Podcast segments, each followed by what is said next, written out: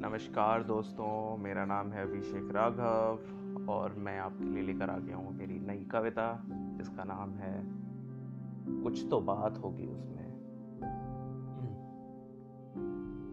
सुनिएगा ज़रूर और मेरे को ये ज़रूर बताइएगा कि आपको कैसी लगी। आइए शुरू करते हैं।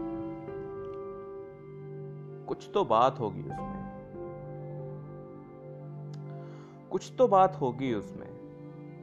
कोई यूँ ही नहीं फकत में उम्र तन्हा गुजार लेता है।